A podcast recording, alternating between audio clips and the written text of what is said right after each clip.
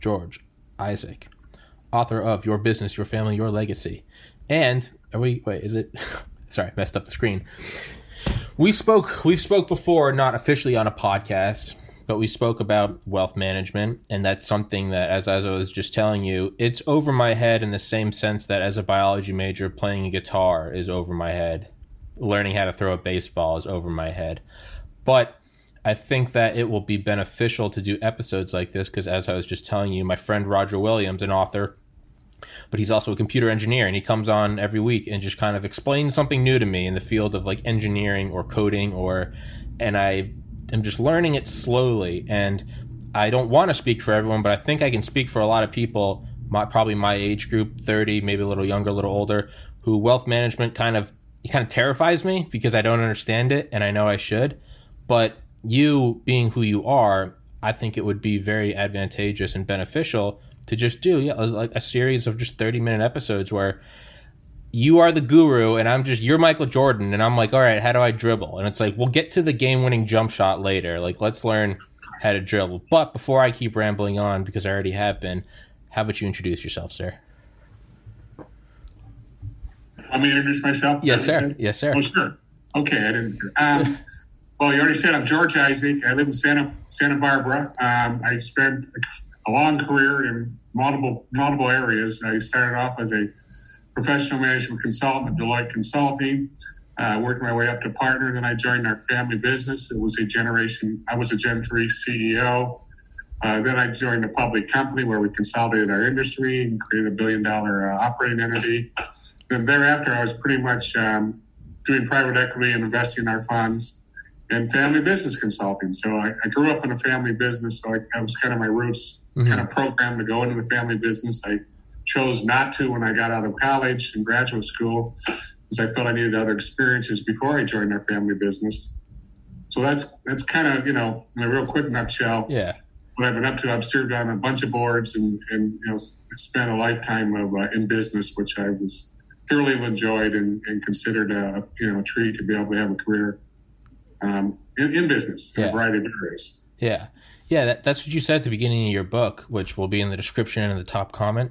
Is is yeah, you your your dad asked you if you wanted to take it, and you like respectfully declined, and you're like, I'm gonna go do kind of you know in in lesser words, I'm gonna go do my own thing first, and that you you talked about there are like death spirals, right? It was something like 85% of family businesses are destined to go down that route after what second gen or third gen and do you think that that would be again from like I just said in the introduction, my completely uneducated mind in this? I know cellular biology, not this, but does it seem? It kind of seems like that might actually be the way to go, right? Because if if if you just come into it, right? If I if if Joe Rogan was my dad and he just handed me his podcast, like I don't think I would learn how to do it. It would just be like, I have the biggest podcast in the world, but because it's like I'm above my parents' garage with my flag, like and I'm learning how to do it as I go, send out emails, find people, learn what to say, what not to say.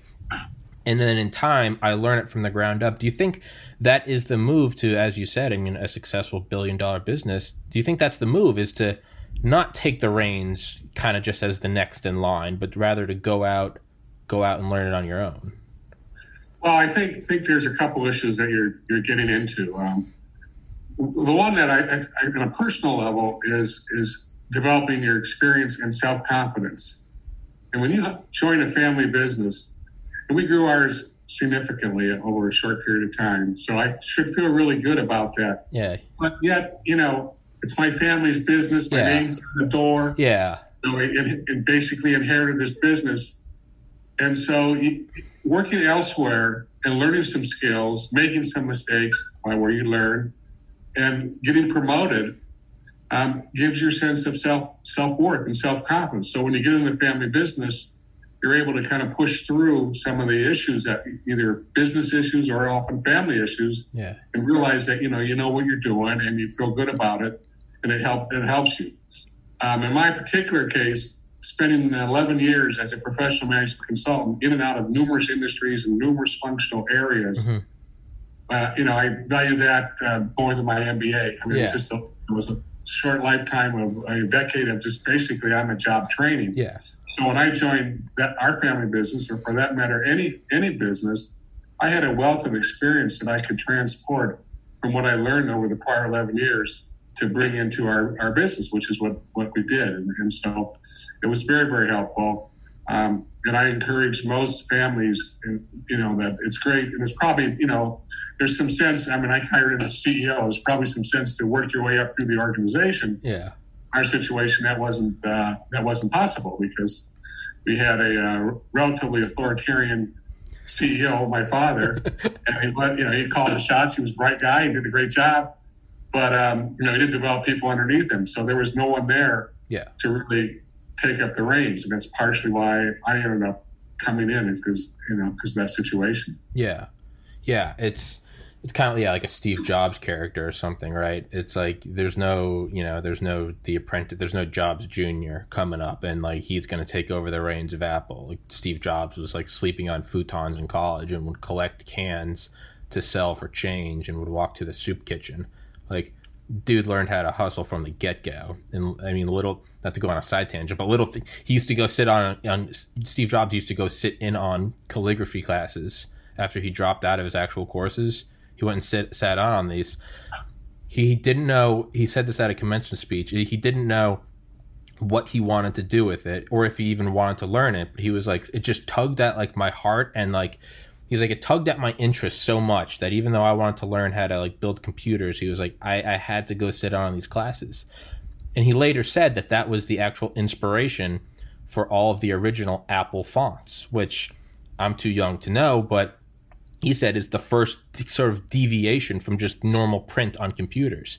So all the fonts that you could find on the early Apple, the Macintosh computers, were directly from his uh, from his interest in those classes. But the point is that is like it seemed the point of me saying that is like it seems like you kind of have to go on those those side journeys because otherwise, like you said, yeah, you said you grew your business six was it sixfold or eightfold. I was sixfold over eight years. Yeah, sixfold over eight years. I knew I had the numbers, but it's but you also talked about, and you and I spoke about this, that a lot of um, a lot of businesses fail with with multi generation. And to me, again, in my limited mindset, I just have the view of like the right, like the spoiled son just comes in. Okay, I'm running this thing now. Like hasn't earned it. Versus the guy that clawed his way to the top. It's do you think that that almost has to be a, a prerequisite? And I know I just kind of asked that question, but it's one thing that from an outsider, someone with no financial experience, it kind of seems like that's what you have to do, is because otherwise you just it's you're kind of giving the keys to someone that's never driven. There, there's this longevity issue or helping multi generational business last is a pretty complex issue. You know, there's the normal business issues do you have the right strategies? Do you have the right management team? Do you have the right financial, you know, where wherewithal and capital base, right markets, and so on and so forth to run the business? And and and so that's what every business has, right? So there's yeah. nothing necessarily unique for a family business. But where we get into trouble in our in our area, the family business world, is the family dynamics piece.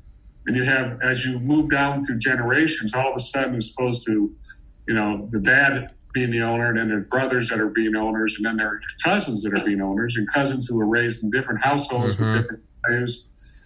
And some of the cousins might be involved in the business, and some might be living, you know, far away. And so all of a sudden, it's like, what are the goals of the next generation? And and you know, what are the reward systems and and and desires for the business versus cash to their family and and you know governance and all kinds of family dynamic issues that need to be addressed. Otherwise, those issues start eating away at the fabric of the business. We start having family problems, which can quickly become business problems. Yeah, I mean, you know, I've seen actually really, you know, bad decisions, you know, outright dumb decisions made because you know, well, I'm not supporting this guy. Yeah, because he's a, he's a not a nice guy or whatever. Yeah, yeah screw that and guy. Yeah. And so you end up um, where family dynamics, problematic family dynamics, can really cause a problem, or it could be something just as simple as some of the family members who are not involved don't want to own any liquid ownership in the business. They want cash and they want to get out with their lives. So yeah. how do you deal with those issues? So there's there's all kinds of issues associated with ownership alignment and being certain that the owners are on the same page. And as that moves down through generations, that gets more difficult because some are less connected to the business, some live far away. They look at the business as a piggy bank, mm-hmm. and you know the management team that's there is kind of in between them and the cash. And so the management team may want to have capital stay in the company to grow, and the others are saying, "Well, where's our dividend?" And so you, you get you know these kinds of situations. So that's part of the challenge. Yeah, and that's why succession planning is so important. Yeah, when you transfer from one generation to the next. Yeah, I, that that's what I kind of yeah family like family problems becoming business problems because now all of a sudden instead of making the the calc the calculated tactical maneuver that you need to instead it's like that asshole got really drunk at New Year's last year. He drank too many martinis and called my wife fat. Like, I'm not calling him. I'm not going to help out his department, right? It's, I mean, the imagery in my mind is like, just to make a broad generalization, is uh, is like like Saudi like trillionaire families, where it seems like after three generations, there's like a hundred thousand like you know te- technically princes driving around in like chromed out Lamborghinis and stuff, and it's like that guy doesn't seem like he has the business in mind. Kind of seems like he just was born into like, hey man, I got a bank account with nine digits. Like, let's go have a party. It seems like that that happens, right? Well, that's a little, that's that's a little more vivid than. Uh, sure, sure, but I, what yeah. I see, but I'll, I'll give you one that, that's sure. a, that's I think a good example. I was working with a family business was heavily involved in real estate. Yeah.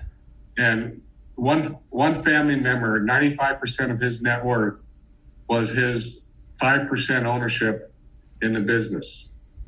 So, and the family business, real estate, the guys that were in control, running the bit company as, as executives and the board seats, wanted to keep all the capital in the business to keep growing. Mm-hmm. And in fact, they had an aversion to debt, which is, you know, even more so in real estate. They typically have a capital structure, that would have a debt layer. So they were really kind of hoarded the capital and didn't do distributions.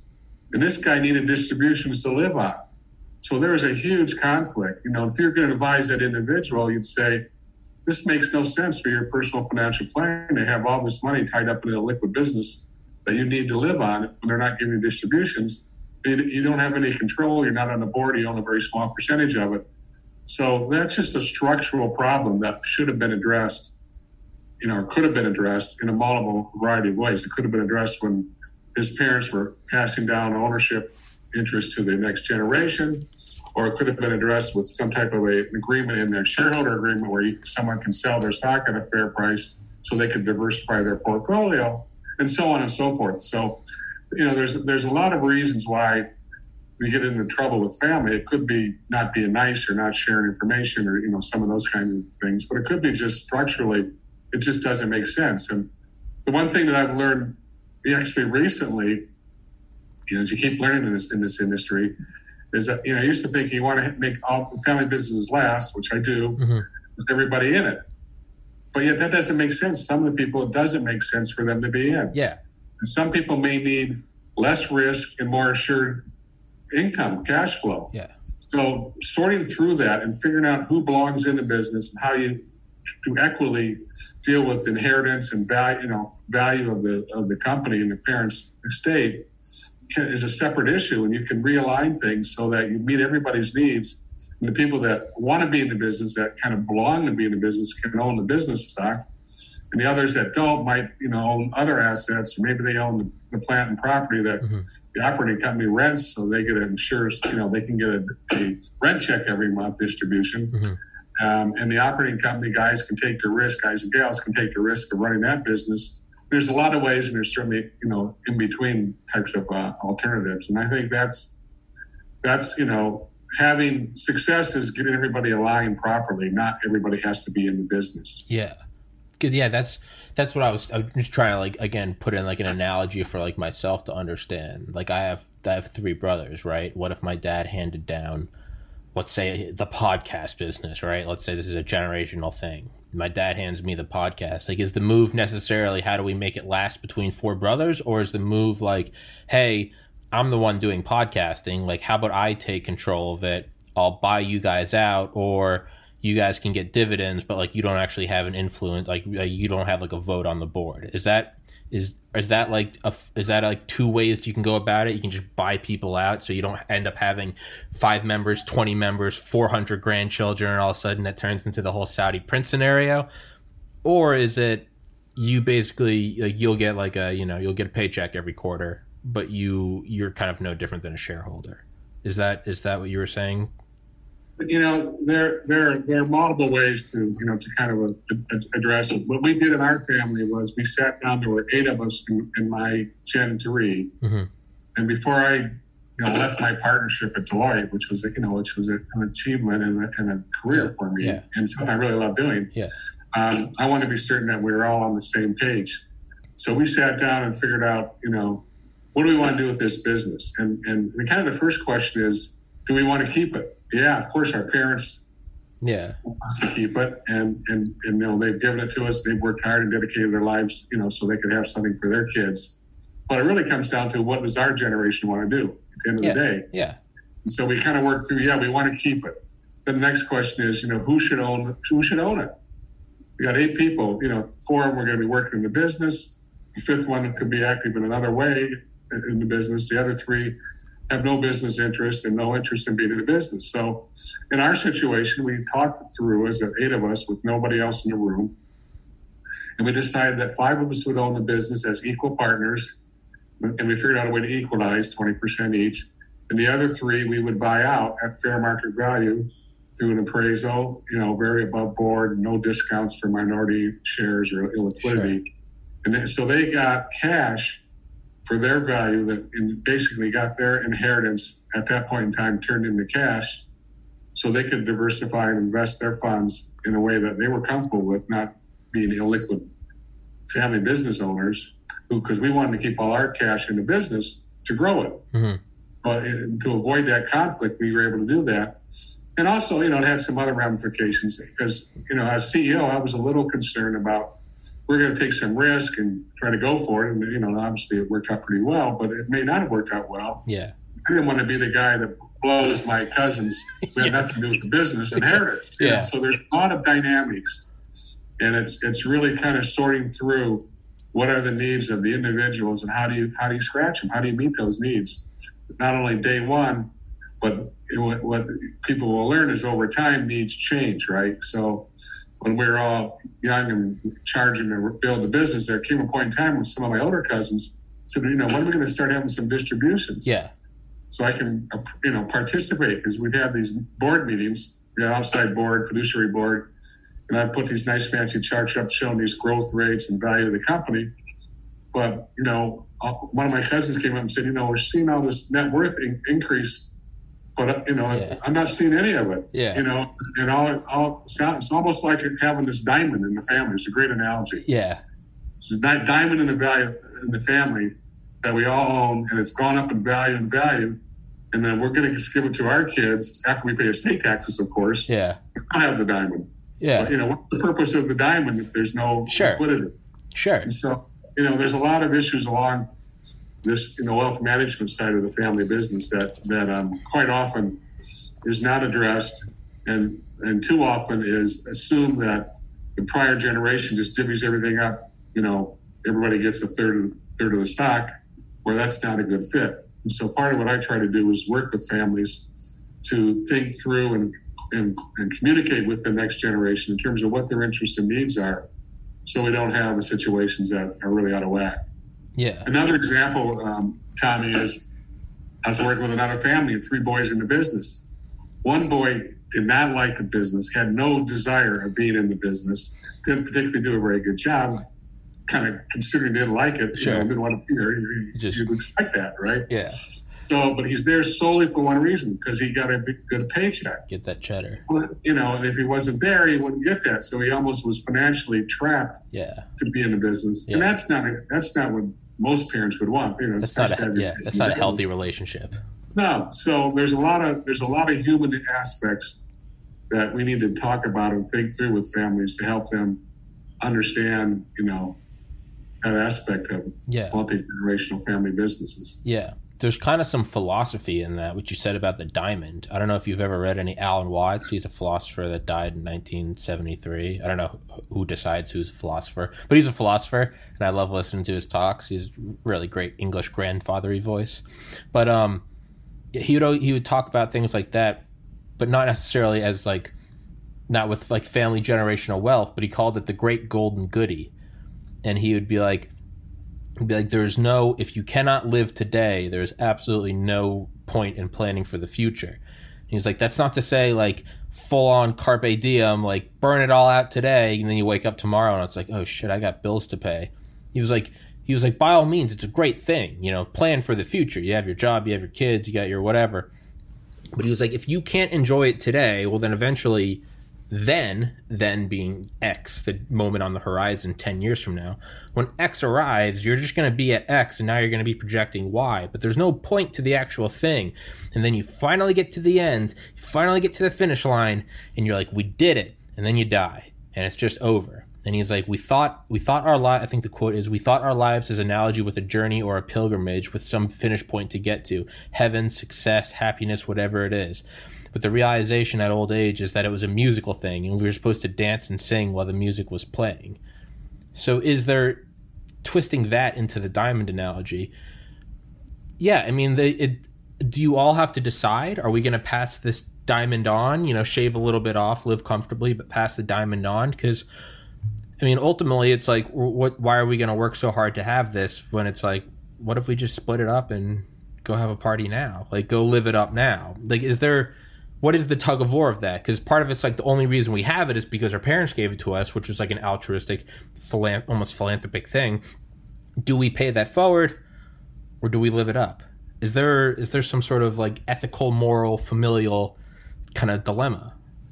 Well, it's it's it's certainly a, a decision that the, yeah.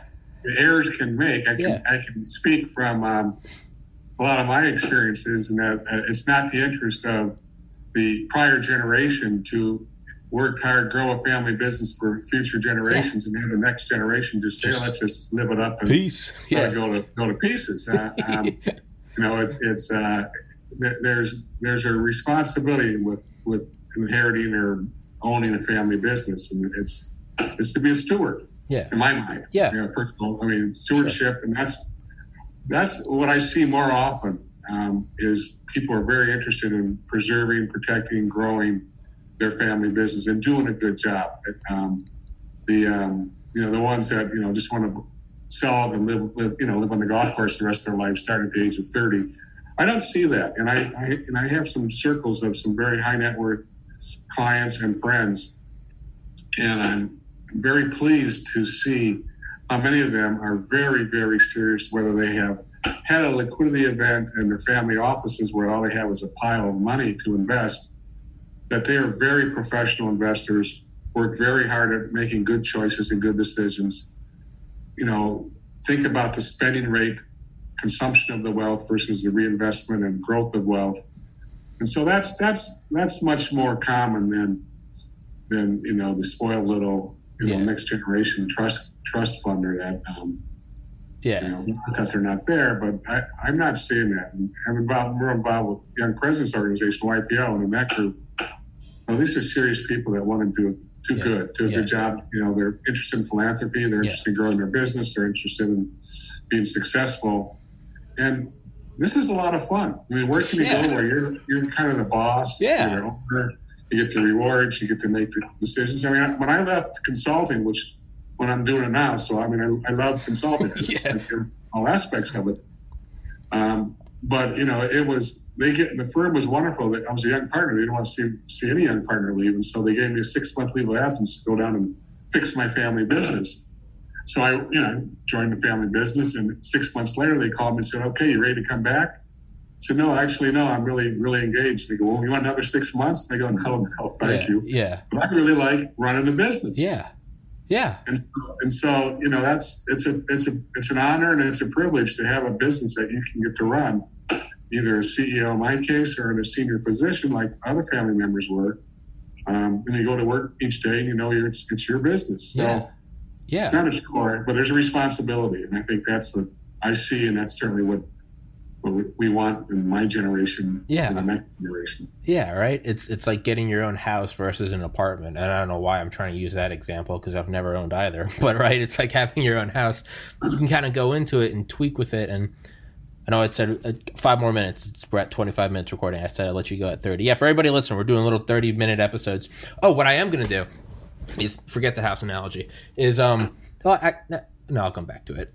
Is I was gonna say I could um would be interesting is because I have on people that are well versed in things that I know nothing about, uh, like uh, aerospace engineers, um, Delta Force, um, you know, people, uh, sci-fi authors, things that I don't understand at all. What I do is sometimes I'll like field questions for them. I'll find like forums online about that specific topic, and I'll say, "Hey, I'm having this guy on my podcast again. Here's episode one where." I talk to them about XYZ. Does anybody have any interesting questions? And I can do another episode and sort of pass them along. And that's how people get engaged. It's like, oh, yeah, I love that author. Could you ask him this? Or, you know, a lot with like the Delta Force guys is a lot of like young guys, like, you know, 21 jacked up, and they're like, I want to be a spec ops operator. So they have their questions. Would that be something you'd be interesting interested in? Because one of my good friends is actually, he's kind of like, yeah, self made uh, financial consultant. And, um, I know he has this. He has like a whole website with a bunch of people on it. I think he could provide some really cool questions. Is that something you'd be interested in? Yeah, if it's if it's family business focused, yeah. you know, because that's that's my space. It's what yeah. I I write in, I teach in, I yeah. consult in, and I basically lived. Uh, yeah.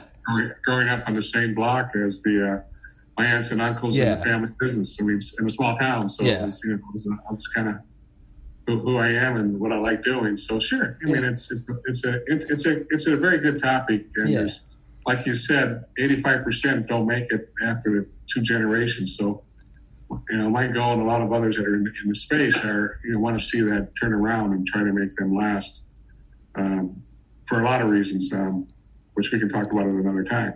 Have Have you ever have you ever had any? And obviously, saying this is a joke for anyone listening have you ever had anyone in like the mafia contact you about family business? no, I, I, would, uh, I would not. Um, I'm pretty particular on my clients, so that would not be it.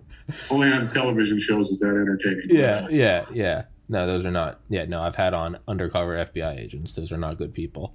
Um, so I guess in the final minutes, just kind of some questions to toy with. Is we see something with like the hyper elite. I mean, truly the top like 400 families, right? Your Bezos, your Gates, your Jobs, your whoever, Walton. Is there does the this the idea of preservation of family business and generational wealth does that necessarily scale up to them or does it become a whole new paradigm when you get wealth that can like influence nations is is there a whole like different ball game when it gets to that or does it still? Would your book still apply to that? No, my book would actually still apply, and I, I have you know some some friends that are billionaires, um, not at not the Gates level, you yeah. know, but but you know well, well beyond the wealth that they would ever need for them and their families. Sure. And they're very interested in in perpetuating being a steward, basically, of yeah. their family's wealth, and they're very interested in philanthropy. So I mean, it's it's you know the image of self indulgence and um, I don't think that's accurate. I'm not, I'm not, seeing a lot of that. Yeah. Really, you know, it, some might have an airplane, but it's you sure. know, it's it's it's not. You know, you don't even know it most of the time. They don't yeah. talk about their jet. You know, yeah. it's it, it's um it's really how they can make the world a better place. And so yeah. the, the bad rap of you know capitalism, you know, these days, and you know, yeah. well, they're doing. It's not as bad as you would think from the media, um, at least in my circles. I yeah, I'm I'm with you hundred percent. I think that's all. Uh, you know, my my friend Ivan, Ivan Georgia is six four. He looks like Arnold Schwarzenegger. He was Mr. Bulgaria. He's a weightlifter. He moved to Las Vegas. He's a gold medalist weightlifter. Got all these whey protein sponsors. Just living the life. I met him in 2011 working at a bar here in Ocean City when he was still getting it, still getting his green card, and we stayed friends. And over the years, just kind of seeing him grow, literally and and and physically as he became a gold medalist. I remember I was thinking I was like, oh man, that guy's fit, but I was like, he just you know this is just this guy just does steroids. He just whatever. And then he came when he moved to the U.S. He actually came and lived with me specifically for like a month when I was still in college in Athens, Georgia. And I got to live with him. And it's the point of me saying this is it kind of makes me think of the image of oh the billionaire they're just you know jet setters they're just a bunch of spoiled kids. And then what you're saying is like no these are a bunch of hardworking people. When i lived with ivan. I was like he, got up earlier than me. You get up we're going to the gym. I was like i don't want to go. He's like i don't want to go either but we're going. We go to the gym. I do a half hour I'd be like all right man i'm burned out. I'd be like we're just getting started. And he pushed me like two hours a day. I mean to the point where i would be nauseous every day for like 30 days. Then he moved out. But I my mindset has completely changed because I was like, there's someone where all I ever saw was like the curated photo on Instagram, like, oh, bodybuilder. Versus when I lived with him, I was like, this guy never stops. He just grinds 24 7. I feel like that's kind of what you're conveying, right? Is like, ah, trust fund kids. They have a penthouse in Manhattan. They don't know what work ethic is. Versus you're saying, like, no, young presidents, organizations, or these people, you're like, these guys aren't flaunting it. If you're flaunting it, you probably actually don't have that much. The people that flaunt it aren't the ones with the mountains of cash, right?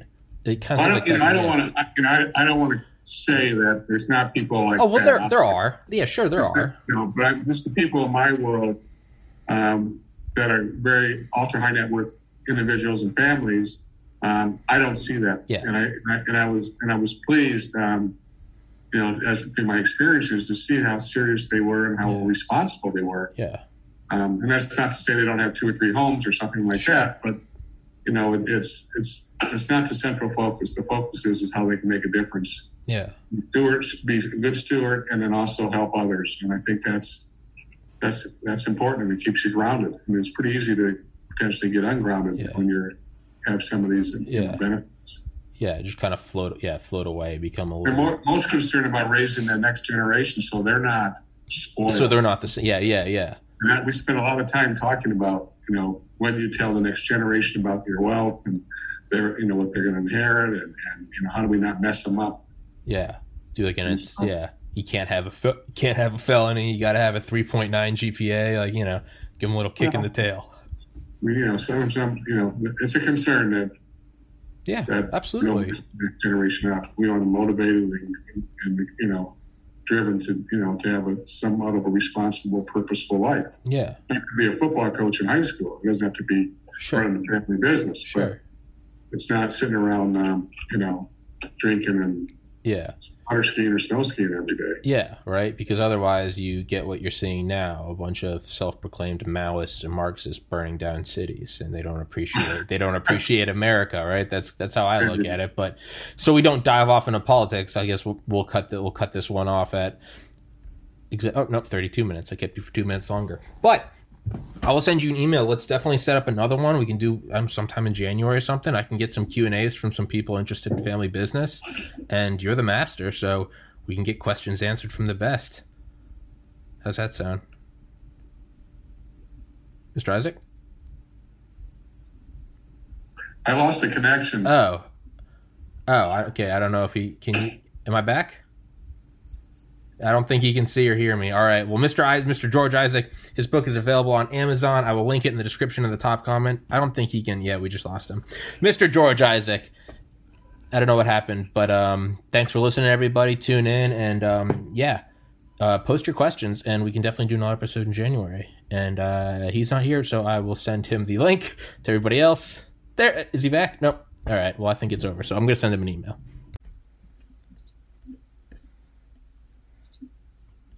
Is he back? Mr. George Isaac.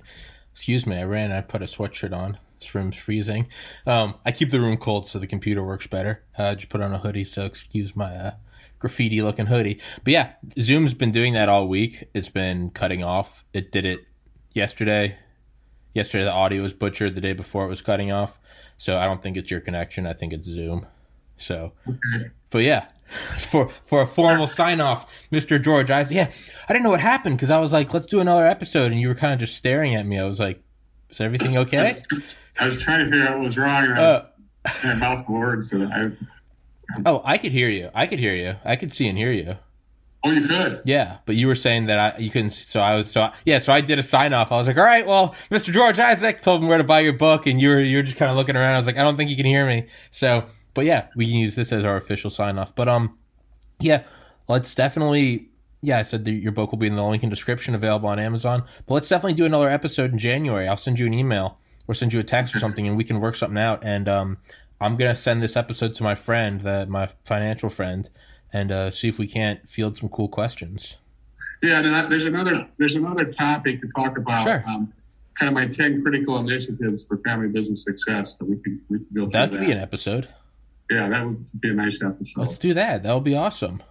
Yeah, I in fact um, I'll email you the, the the ten initiatives. Yeah, let's we can we we we don't have to wait till January if we want. We can do it. We can do it whenever you want.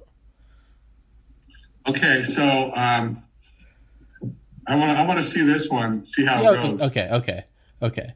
Do we need to do it? Do you want me to do the wrap with you now or no? Oh no, it doesn't matter, man. It's it's like I said, this podcast sign off however we want. We can we can we can do Mr. George Isaac, author of Your Business, Your Family, Your Legacy, available on Amazon. The link will be in the description and in the top comment. This is our wrap up take two because Zoom Zoom is clearly not a well managed family business because they keep dropping my calls and I don't like that and I have no respect for them now. So somebody replace Zoom. Capitalism do your thing. And uh Mr. George Isaac, thank you for coming on, sir. It's great to be here. Enjoyed the show and look forward to uh, seeing it. Absolutely, my man. Thank you so much. Thank you for entertaining my uh, my uninformed questions and my analogies using Saudi princes and Lamborghinis. But like I said, I think that more people will probably be able to relate to it because, I mean, as with all things, you know, you can only be well versed in so many things. So my sort of, I mean, let's call it what it is. My stupid simpleton questions are probably what more people can relate to, and you, being the patient man you are, can walk me through those. So I appreciate it, man. Okay. Well, we know we, we know you have a vivid imagination. So. Hey, that is no that is not a problem. That is I have a sweatshirt of my I made this. It's all UFOs and stuff. I got a weird imagination, man, but um yeah, it's uh I don't know, it makes it fun, you know? If it's 30 minutes of uh very serious and it's everything is scripted and we have these questions, well, I mean, that's why people fall fall asleep in class is because they can't pay attention. But if it's, you know, if it's just you and I kind of doing it live and making it up as we go, that's real life and that's what people can listen to. I try to make it sound more like a conversation you have at a bar or something. Granted, we're sober, but you get what I'm saying. Yep. Mr. George Isaac, thank you so much for doing it, sir. Check out the book, leave a review, rate it five stars. If you don't do it, then you're a bad person because it's an awesome book. All right, my man. Stay safe. God bless, and um, thanks for being here, man. I'll send you an email when it's up. Okay. Okay. All right, Thanks. Mr. George Isaac. Bye bye.